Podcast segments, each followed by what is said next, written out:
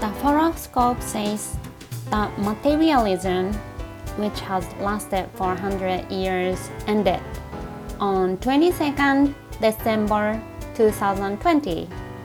Then spiritualism started instead. We had a definition of happiness in the past, but it's changing drastically. Generally speaking, you are supposed to get married by certain age, like 25 or someone, and have a children and own, own a house. So we have some criteria of happiness, like graduating good university, having a decent job, and they are present based on the materialism. And now you realize that's not true. And the pandemic of corona is boosting the realization. Now, I want you to think about it again. What is a happiness for me?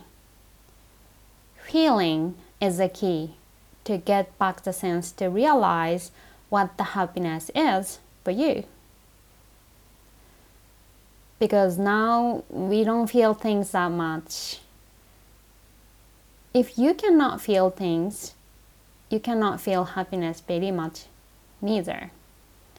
In that case, it's harder to realize how the happiness state is for you. So, as the step of getting back the sense, check what makes you happy one by one carefully.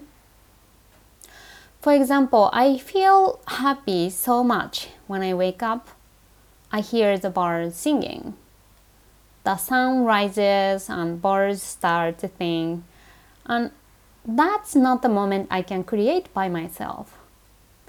I cannot make them happen, but the sun rises naturally and birds sings. So like this, if you feel small things one by one, you'll realize the happiness feeling with time. You'll start feeling small happiness then you'll be able to move by them. If you cannot feel happy very much, that muscle is not used. But you can train the muscle again. Start the practice. And it's certainly connect with the authentic happiness. Because you realize what makes you happy on that deeper level and you'll get back the connection.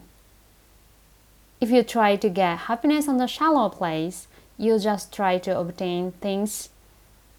Once you get the one, then you need to get another one to to feel the emptiness. So that's not the real satisfaction. So I want you to start feeling one by one. This is Yasuo, Life Soul Designer, and translated by Junko. Thank you.